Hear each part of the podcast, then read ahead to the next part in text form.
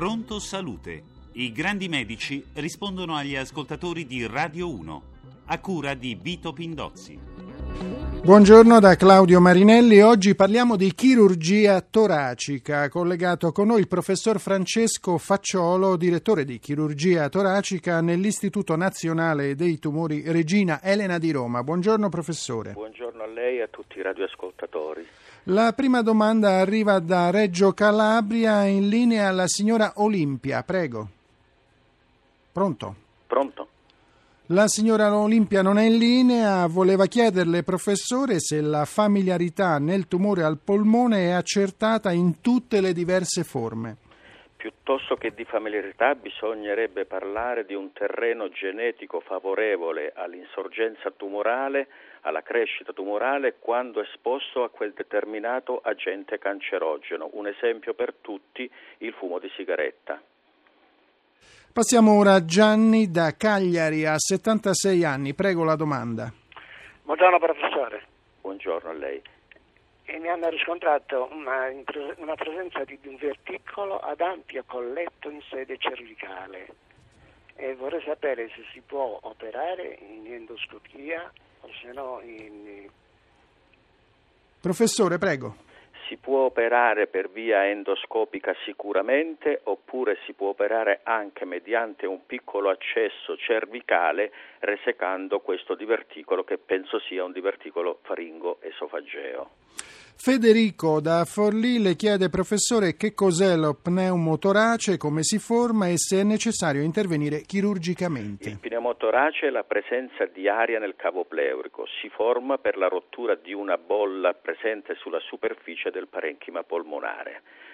Nel caso in cui il pneumotorace sia di piccole dimensioni e sia un primo episodio, non è necessario intervenire chirurgicamente. Dal secondo episodio in poi e in presenza di pneumotoraci di grosse dimensioni conviene sempre intervenire chirurgicamente e la scelta è la videochirurgia. Fiorella chiama da Rimini, prego. Buongiorno professore, vorrei sapere in che percentuale vengono effettuati interventi mini-invasivi e quali sono le ultime novità a proposito di chirurgia al torace. Grazie. La percentuale di interventi mini-invasivi in chirurgia toracica è in netto aumento ed anche con la, mes- con la presenza del robot questa percentuale sta nettamente aumentando. Per quanto riguarda la patologia benigna, la via mini-invasiva è da scegliere. Per quanto riguarda i tumori maligni del polmone e del mediastino, bisogna selezionare accuratamente i pazienti tenendo sempre presente la radicalità oncologica in chirurgia. Maria chiama da Pescara, ha 65 anni, prego.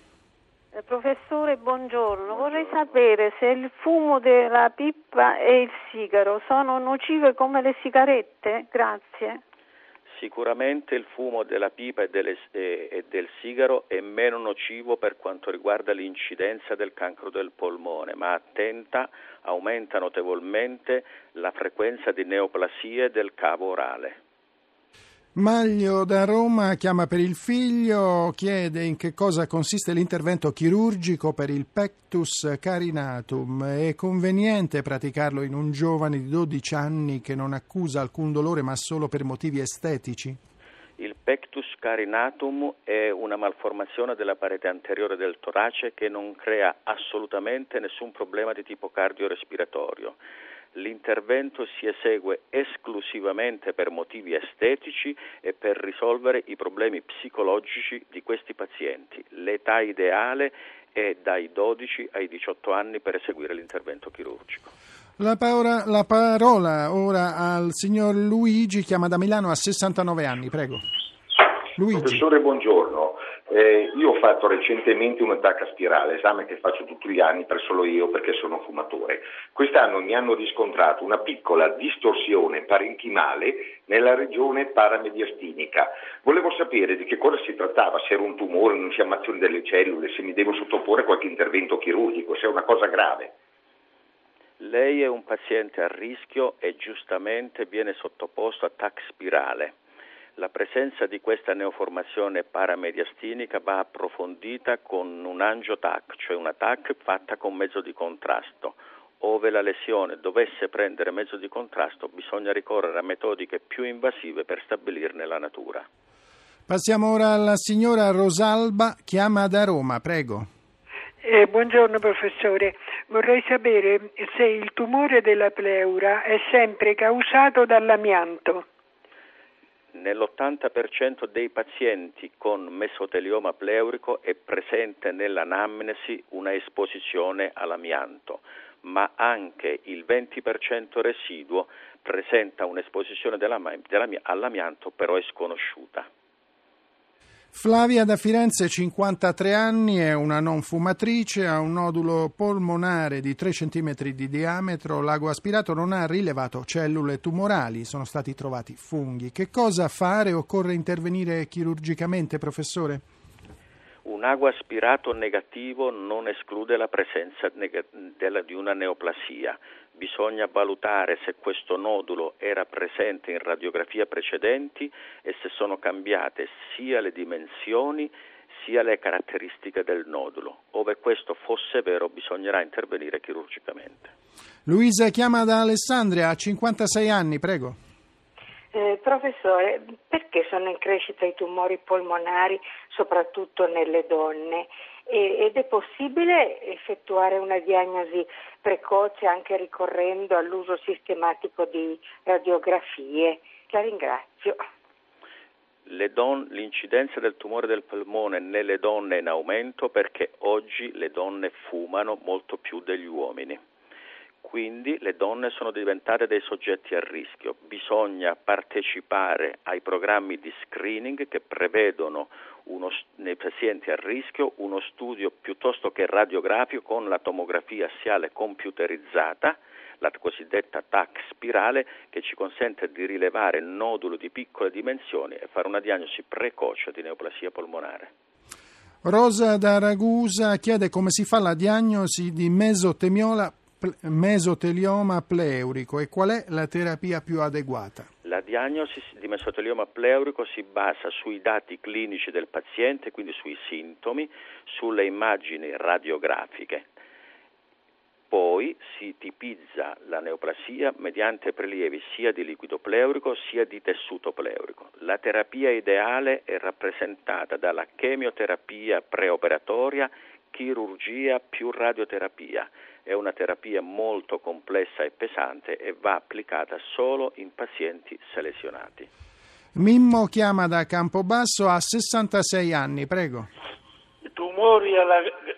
Buongiorno professore, Buongiorno. tumori alle grandi vie respiratorie della trachea, ai grandi bronchi, quando si rende possibile intervento chirurgico? Grazie. L'intervento chirurgico è possibile solo dopo aver studiato accuratamente il paziente, sia con la radiologia, vedi TAC, sia con i reperti endoscopici, broncoscopia. Selezionando accuratamente il paziente è possibile intervenire, resecare questi, i tumori delle grosse viere e ricostruire le grosse vie. Mario da Torino, 69 anni, la domanda prego. Buongiorno, buongiorno professore. Io volevo sapere quando è necessario l'intervento chirurgico per uno pneumotorace, se è definitivo e in che cosa consiste. Grazie. L'intervento chirurgico nel pneumotorace è indicato dal secondo episodio in poi.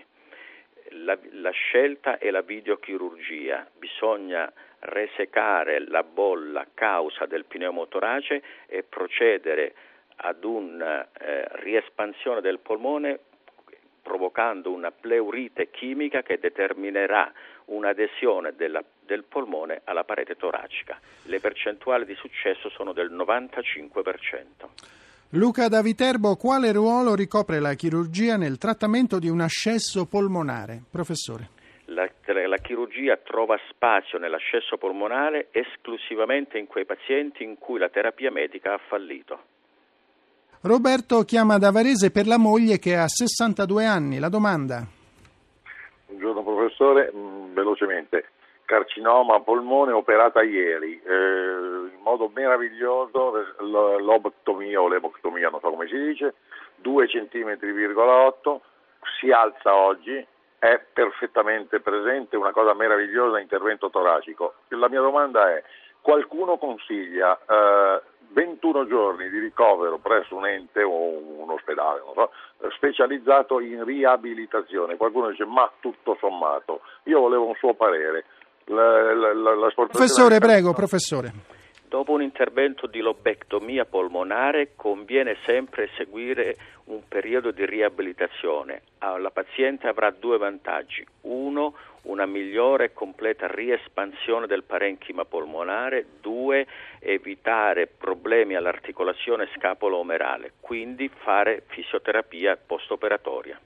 Franco da Bologna, 50 anni, le chiede, professore, quali sono, oltre al fumo, i fattori che predispongono al cancro al polmone? Sicuramente il fumo di sigaretta è il principale, ma l'inquinamento ambientale e la nuova alimentazione nei paesi occidentali, tutti messi insieme, questi sono dei fattori che sicuramente su un terreno genetico favorevole favoriscono l'insorgenza di neoplasie polmonari. Abbiamo ora in linea Concetta, chiama da Brindisi per il padre che ha 61 anni, prego. Eh, buongiorno professore, eh, mio padre ha un tumore a piccole cellule al polmone destro, individuato dopo una sospetta broncopolmonite. Il medico dice che lo stadio non è avanzato. Cosa mi consiglia, chirurgia o terapia medica? Nel tumore a piccole cellule del polmone la chirurgia trova spazio esclusivamente nei pazienti al primo stadio. La chirurgia da sola non è sufficiente, bisognerà comunque associare la chemioterapia e la radioterapia profilattica a livello cerebrale. Giacomo da Matera ha 61 anni, affetto da una grande broncopneumopatia ostruttiva. È possibile intervenire chirurgicamente, professore, per portare sollievo alla malattia? Ci sono sicuramente tre opzioni nelle broncopneumopatie croniche ostruttive. Una è un'opzione endoscopica con la quale si posizionano delle valvole all'interno dell'albero bronchiale nel, in delle aree ben precise. La seconda opzione è la videochirurgia con la quale si determina una riduzione di volume del polmone. La terza è la chirurgia tradizionale tutte queste tre opzioni vanno utilizzate esclusivamente selezionando in modo accurato i pazienti. Giovanni da Pesaro ha 52 anni, ha trattato adenocarcinoma al polmone destro con chemio e radioterapia che hanno dato buoni risultati. Ora è stato diagnosticato un linfonodo sopraclaveare che sta trattando con erlotinib. È la cura giusta, professore, occorre la radioterapia? Sicuramente l'adenocarcinoma polmonare, nel quale è stato studiato tutto il profilo genico di questo paziente, l'erlotinib è la scelta migliore. Mario da Napoli, 60 anni, le chiede un tumore ai grandi bronchi può essere affrontato chirurgicamente?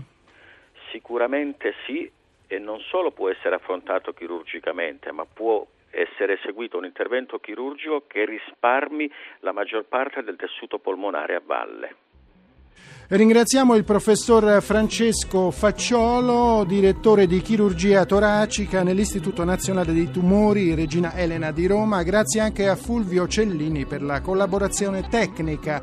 Prima di chiudere vi ricordiamo che fino a domenica prossima 17 aprile potete contribuire alla ricerca scientifica sulle malattie cardiovascolari da trombosi donando 2 euro inviando un sms o telefonando da rete fissa al numero 4 45507. L'appuntamento con Pronto Salute per lunedì alle 11.40 circa parleremo di epatite e malattie del fegato. Per le domande numero verde 800 86 12 43 attivo dalle 8.30 alle 10.30 da Claudio Marinelli. Buon proseguimento di ascolto con i programmi di RAI Radio 1.